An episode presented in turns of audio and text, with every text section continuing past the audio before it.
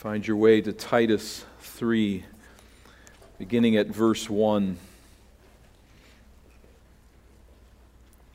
Titus 3. Remem- remind them to be submissive to rulers and authorities, to be obedient, to be ready for every good work, to speak evil of no one, to avoid quarreling, to be gentle, and to show perfect courtesy toward all people. For we ourselves were once foolish, disobedient, led astray, slaves to various passions and pleasures, passing our days in malice and envy, hated by others and hating one another. But when the goodness and loving kindness of God our Savior appeared, He saved us, not because of works done by us in righteousness, but according to His own mercy by the washing of regeneration and the renewal of the Holy Spirit, whom He poured out on us richly through Jesus Christ our Savior, so that, being justified by His grace, we might become heirs according to the hope of eternal life. Lord, we ask that you would open this passage to our mind's understanding for those who are separated from Christ and do not enjoy the ministry of the Spirit of God. I pray that you would dawn upon them, that you would enlighten their eyes and help them to see what they cannot see. I pray that you would grant them a soft heart where there is now a heart of stone. We pray that you would be merciful to this end, to those who know you not, and for those who know Christ as Lord and Savior. We rejoice in the truth of this passage. We pray that you would move in and through us to understand it better, to grow in its light, to mature in, in our walk with the Lord. We praise you, Father, for who you are and for the salvation we have in Christ and the difference that that makes. We plead, Father, that you will continue to direct us and mature us in Christ, in whose name we pray. Amen. Blessed are the peacemakers, Jesus said. Irrelevant are the peacemakers, our world seems to say. Hateful, slanderous, discourteous, quarreling jams the airwaves. It surges like a tsunami on the internet. Warring words mark our nation's debates, words that threaten to break out into much more than just words. Well, it's necessary, our world insists. America must change, rages the left. Existing systems of power are structured to promote the few and to oppress the many.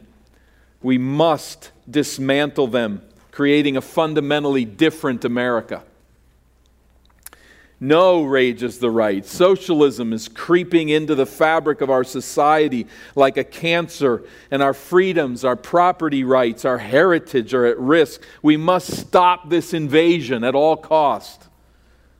And apparently, the way to do all of this is by wielding a sledgehammer of hateful, evil words, if not harmful deeds, against one's enemies.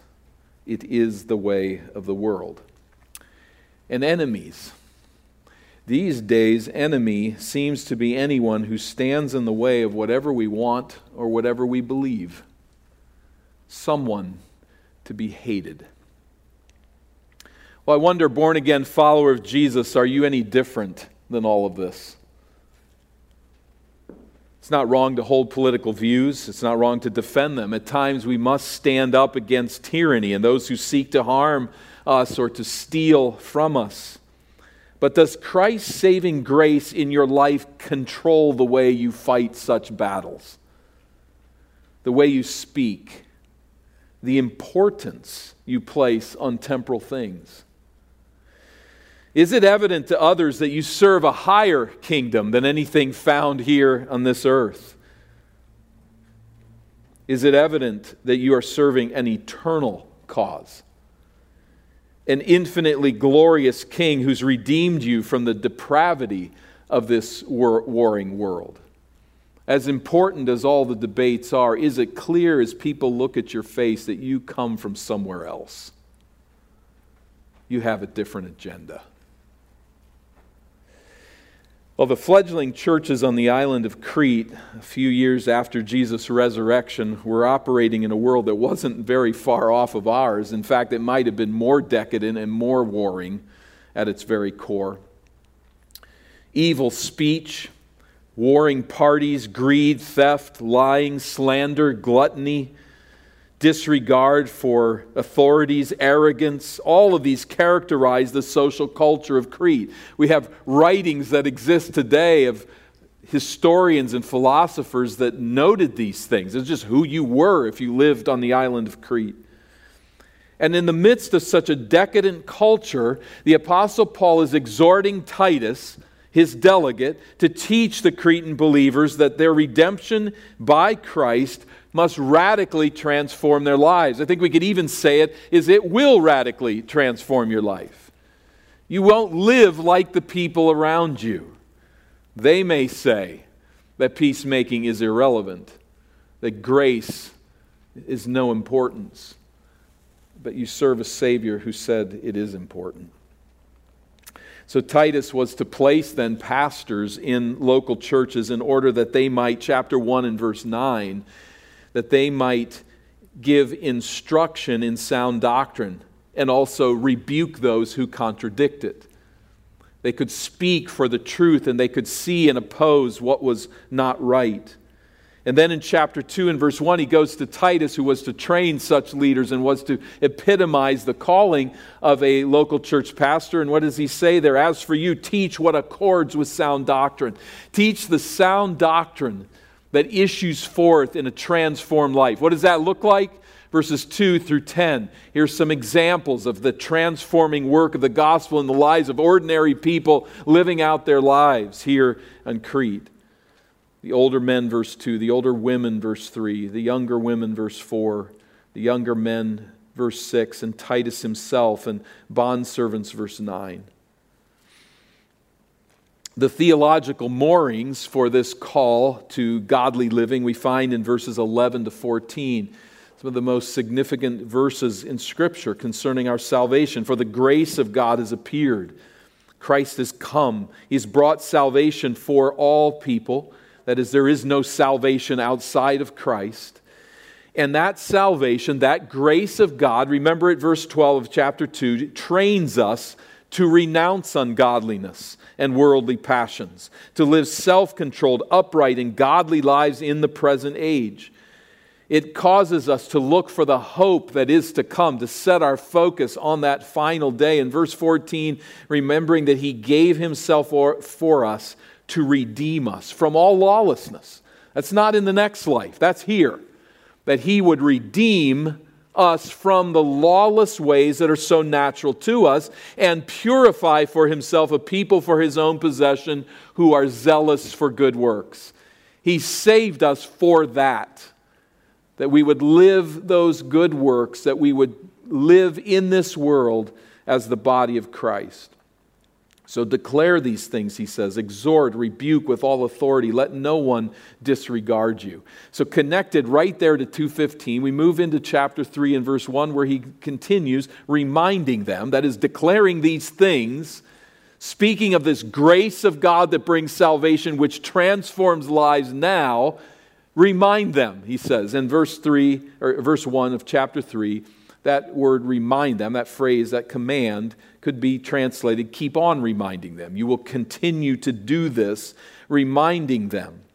Now, as we look at verses 1 and 2, I believe that contextually there's evidence here that what Paul has in mind is how we relate to the unbelieving world, to society. For instance, he starts out there in verse 1 with rulers and authorities. We don't assume that they are in the churches and know Christ as Savior, rulers and authorities. But we, we notice also just other indications as we look down through these two verses, as he speaks of every good work at the end of verse 1 and at the end of verse 2 toward all people. So, starting with authorities and ending with all people, it seems that Paul is speaking here how is the Christian transformed by grace intended to relate to society. In society, we could say it this way we must relate graciously to others. Now, don't take that word graciously lightly. That's the grace of God that saves and now flows from us to a lost world. So remind them to be submissive to rulers and authorities, and I think it's dash to be obedient. That is, not just be obedient, period, but obedience always in the New Testament is connected to some authority. So I think it's all one idea there. Remind them this is what we're to be as grace works itself out in our lives submissive to rulers and authorities, to walk in obedience to those who are in authority over us governmentally. This is not an absolute command, of course. We know that governments can demand of us things that disobey God. And in those cases, it should be very clear to us that we must do what is right. There's a higher king that we must obey in such situations. They ought to be fairly clear, not just a disagreement with uh, the direction. Not the argument that, well, Jesus wouldn't pass that law like, like you knew. You know, like, not that. Like, since Jesus wouldn't pass that law, then I can break it. No. But there are times when government can say, we demand of you to do what is disobedient to Christ. In those cases, we are not under the directive to obey, but rather to obey God. Secondly, there are times when governing officials may use their power to harm people. Now, this gets a lot more tricky to determine that this is genuine harm that ought to be dismissed out of obedience to Christ. But there, I think, just being careful with it. But it, we might even ask the question, just being a little safer at the moment, but does this verse and others like it teach that Christians who sided with America's revolution against, revolt against England in the 1770s, were they sinning? Were they breaking this law? They were not being submissive to authorities, they were not being obedient. Did they break this law of God? Well, it's a lot more complicated question than meets the eye and I'll not work it out here, but I think that Bible believing people in that day really had to come to terms with commands such as this and had to think through it carefully as to where is it right to disregard what an authority commands. Be submissive to rulers and authorities, be obedient to them is not hard to figure out. All of the possibilities of exceptions notwithstanding, as Christians who have been saved by the grace of God, our calling is to honor the governing authorities. That saving grace trains us that way. And so we're, we're not to prove uncooperative with City Hall. We do not rebel against the police. We're not lawbreakers. And we take no liberties because the wrong candidate won election. I don't like that candidate, therefore I'm free. No we realize that those who are elected, who are placed in positions of authority, are placed there by God, and our responsibility is to honor the leadership that they have that is as legitimate. He continues on. What does this grace look like? It's to be ready for every good work. Every indicates that Paul here broadens his focus beyond the relationship to governing officials some tie the two. I don't think so. I think he's just saying that you're ready for every good work wherever it meets you at home, in the church, in the community. God's grace teaches us not to shirk opportunities to serve the needs of others, but rather to hunt them out, to look for them. That grace instructs us to go into the world to go next door, to go across the street or down the road, across town, out of state, across the seas, to serve others, to be zealous for good works. That's what God's grace does in us. It gives us a zeal to serve, a zeal to meet the needs of others and make a difference in this world for Christ.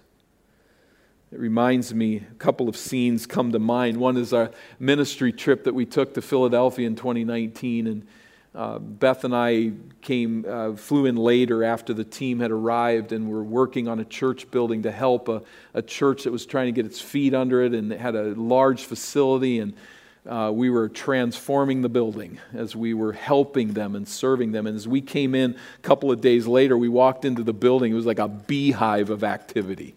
That was, I, it, was just, it just put a smile on your face, but just people serving Christ, giving themselves to someone else, uh, believers they hadn't met before uh, for the most part, and just serving so diligently. I remember a, uh, you sending me on a ministry trip to Zambia and to teach there some years ago. And we were invited, uh, our group, to uh, dinner at the home of a couple that was leading a ministry there. And the wife greeted us at the door, uh, and this Zambian woman uh, greeted us at the door with a apron on that was well worn, and it said, Saved to serve. I thought, this is beautiful. I felt like I'd entered into heaven for a moment there. Just she's saved to serve, and the word served was half worn off. I think that's it. That is just a picture of what God's grace does. It leads us to want to serve others, to meet needs, to give our life and our resources away that others might be benefited and drawn to Christ. Verse 2 continues to speak evil of no one. That'd be as shocking in Crete as it is here to speak evil of no one. I think indwelling sin calibrates us to speak evil of everyone. We can find a way just about to speak evil of anybody. But Christ did not save us so that we would cut people apart with our tongues. That slander and that we defame them and ridicule and mock and speak the worst about others. God's saving grace trains us to control our tongues, to sweeten our speech, to watch what we put on social media. His grace does that, it works that out in us. And I think we should connect it here to chapter 1, verses 12 and 13, where Paul says, One of the Cretans, a prophet of their own, said, Cretans are always liars, evil beasts, lazy gluttons. This testimony is true, therefore rebuke them. So we're not, he's not saying to speak evil of no one means you never criticize someone. But it's that speech that is accurate, that is true, that is helpful, that is sweet, seasoned with salt, gracious, the grace of God teaches us, verse 2, also to avoid quarreling. As the ultimate peacemaker, Christ reconciled us to God while we were his enemies. Think of it. How unfitting for us who were so treated by God to seek out fights with others. Our world may deem quarreling as a necessary skill for leadership. Jesus thinks otherwise, and he was a better leader. An infinitely better leader said, Avoid quarreling, to be gentle.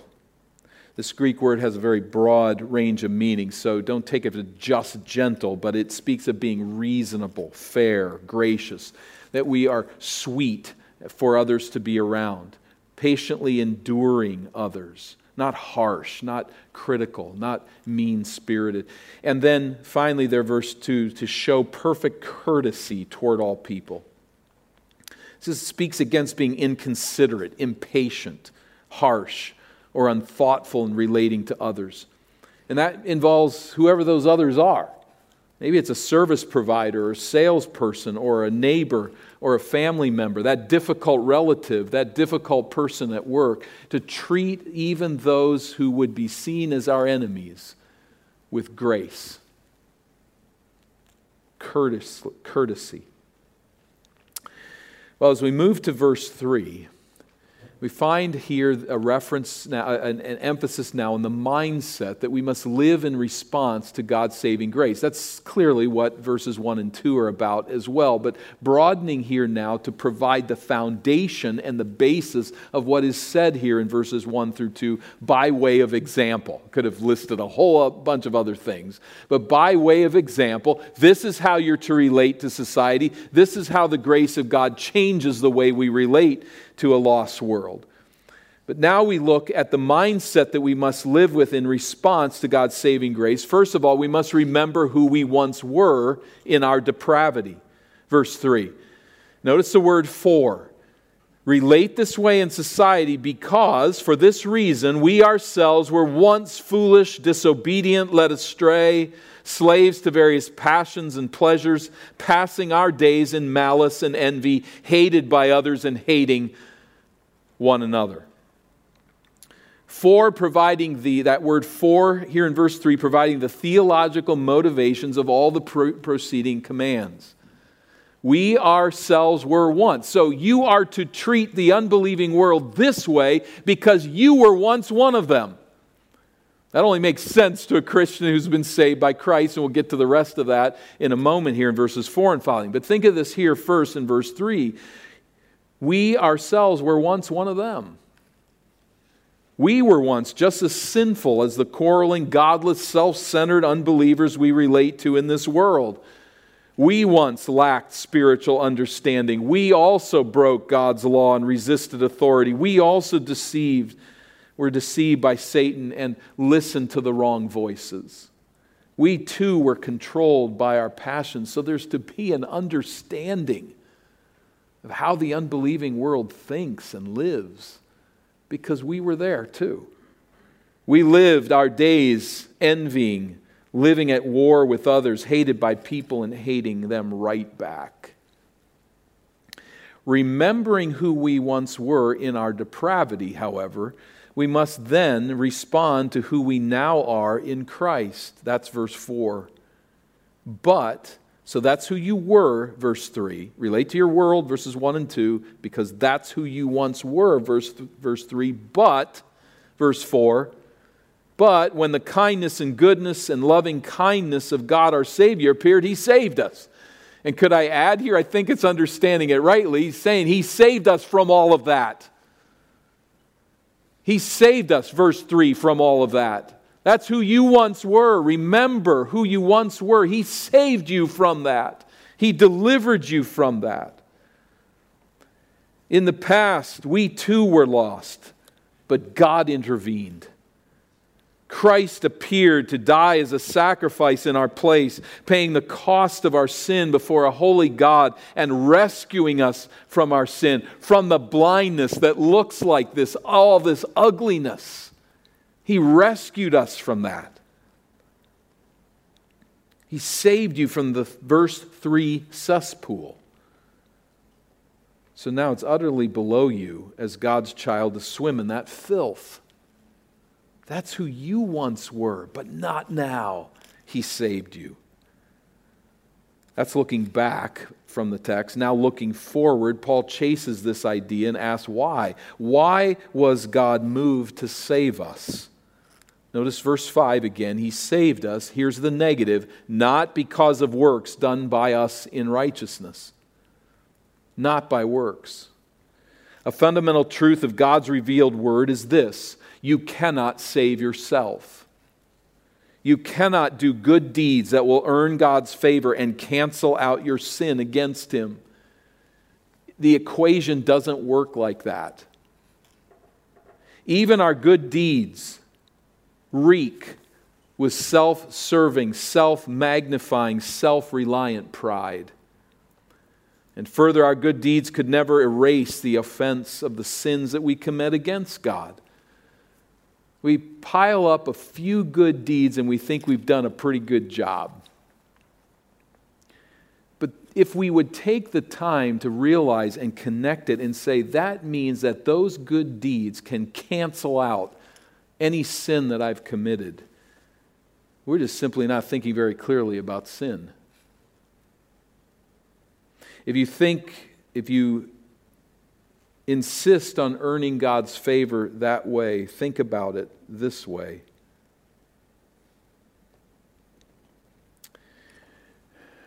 We are given in all that we do to greed and to lust to hatred, to bitterness, to anger, to selfishness, our fundamental refusal to worship God as sovereign Lord. And that is just, it, it, has fingers in the very fabric of our being. And that sin against a holy God could never be canceled out by the list of deeds that we perform.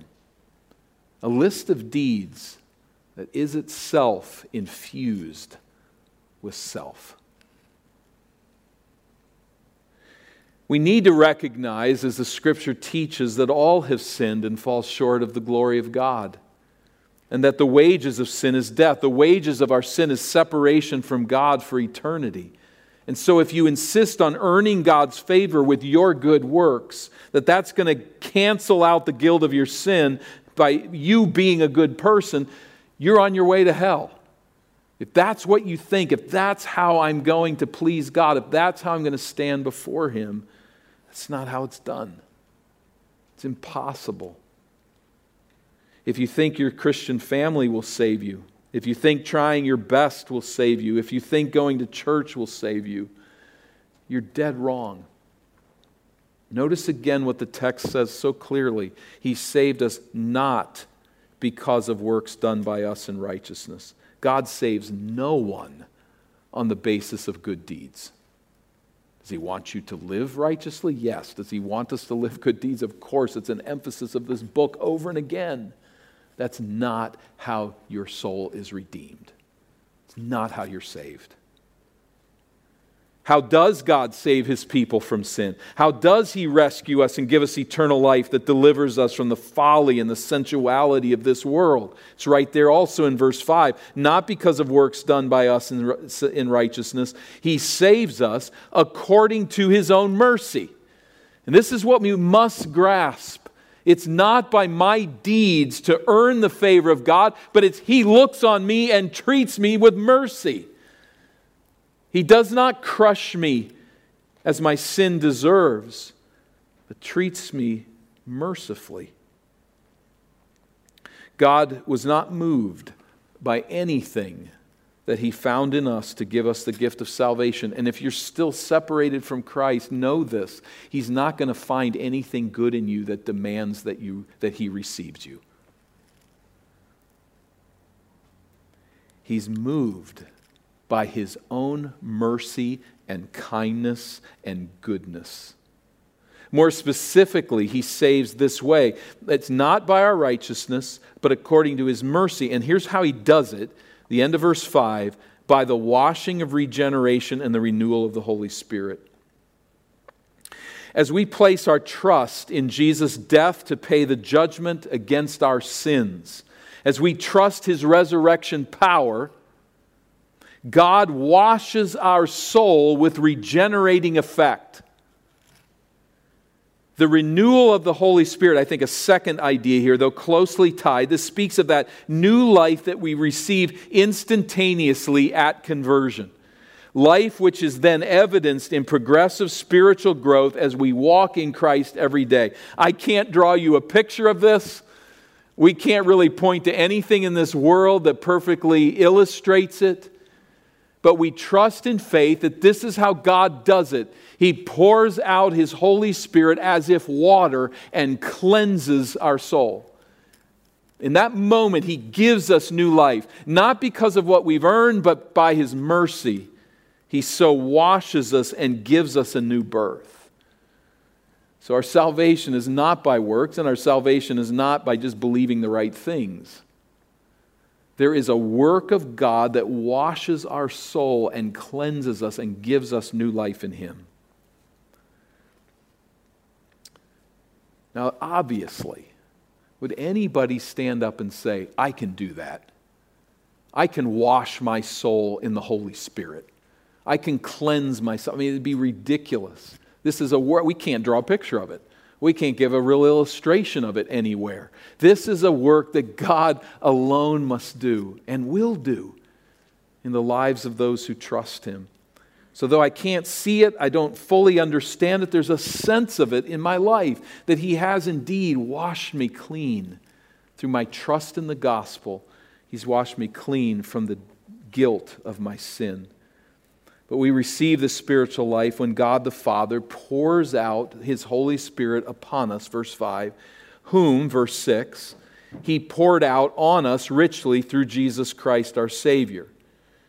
So, whom, that is the Holy Spirit, he, God the Father, poured out on us richly through Jesus Christ our Savior. So it's in connection, in relationship with Jesus Christ, trusting Him as our salvation. The Father then pours out the Spirit, and indeed the, the Son does as well, Acts chapter 2, pours out the Spirit upon us that we are cleansed of our sin.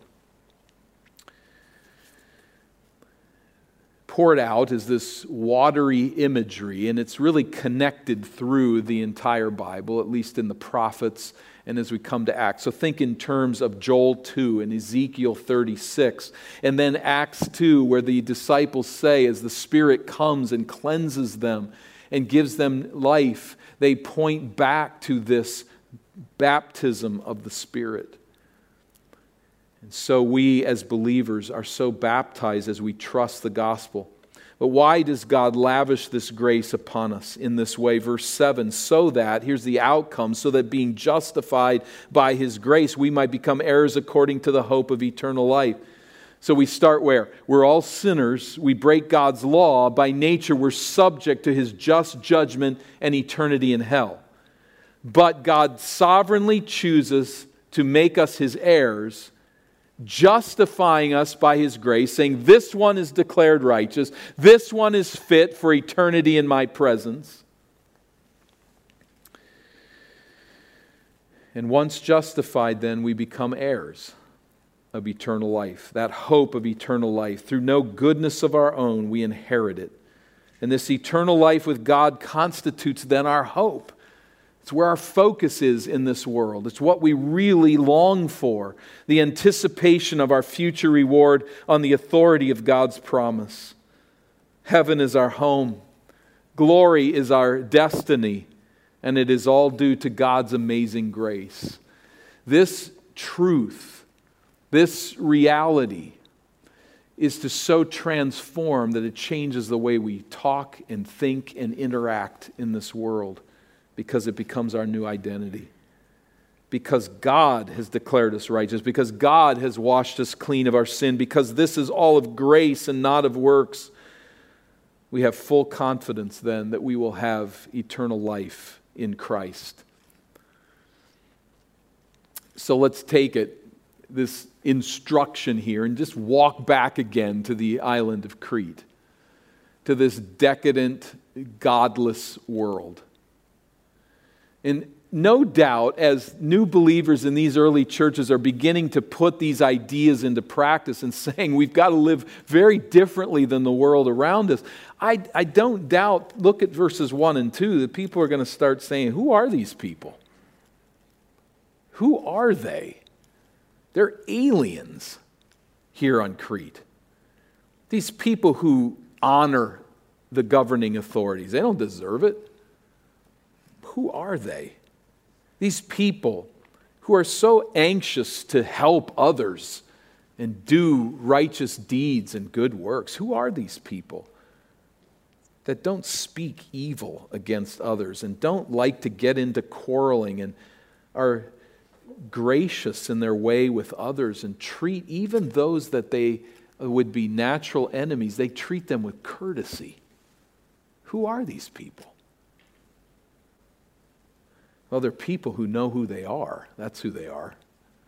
They're people who know who they are. They're people who know that the cause they live for is far more important than anything going on in this dying world. They're people who know they're headed somewhere far more glorious than anything this world can offer. They are people rescued from the ways and means of this fallen world. They're people whose relationships in society are transformed by the realization that what God has done for them and who they are now is His holy people, filled with zeal for good works, that's their identity. That's who they are, and that's how they operate. So, Eden Baptist Church, jumping ahead from Crete and ancient days to our own situation, we too live in a raging, contentious, quarreling nation. We live among unbelievers who are utterly obsessed with Tuesday. They can't think of anything else. and bitter hatred rules their hearts toward those who oppose their path to the future they want for this country. Eden Baptist Church, I'd like to suggest, on the authority of this passage, that we've been redeemed from that. We've been redeemed from the godless responses that blind the lost like chains. And may we look higher. May we vote. Do it.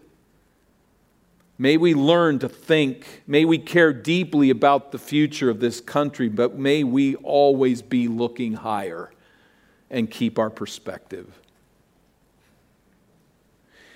If you cannot witness the love of Christ in gracious terms to someone who's on the exact opposite end politically as you, you have a problem. You're being overwhelmed by this world the grace of God should so flow from our lives that whether it's somebody on the other side or on our side, we relate to them the same way with words of grace that point higher. There's way more going on here than any one of us knows.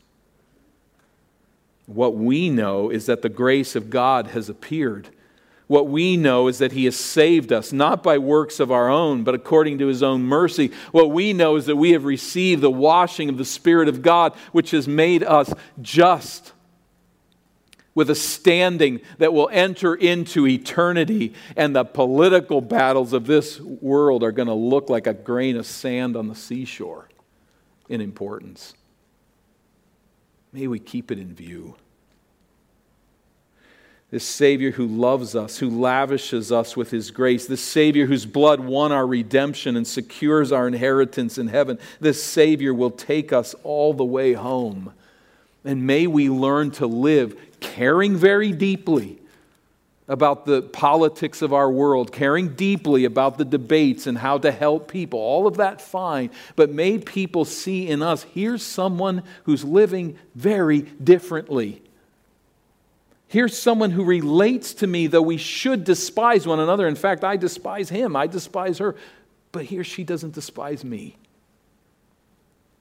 May that grace flow from us as it flowed to us in Christ. May it flow from us in saving grace toward others. We all care about Tuesday, but may may we care far, far, infinitely more about glory.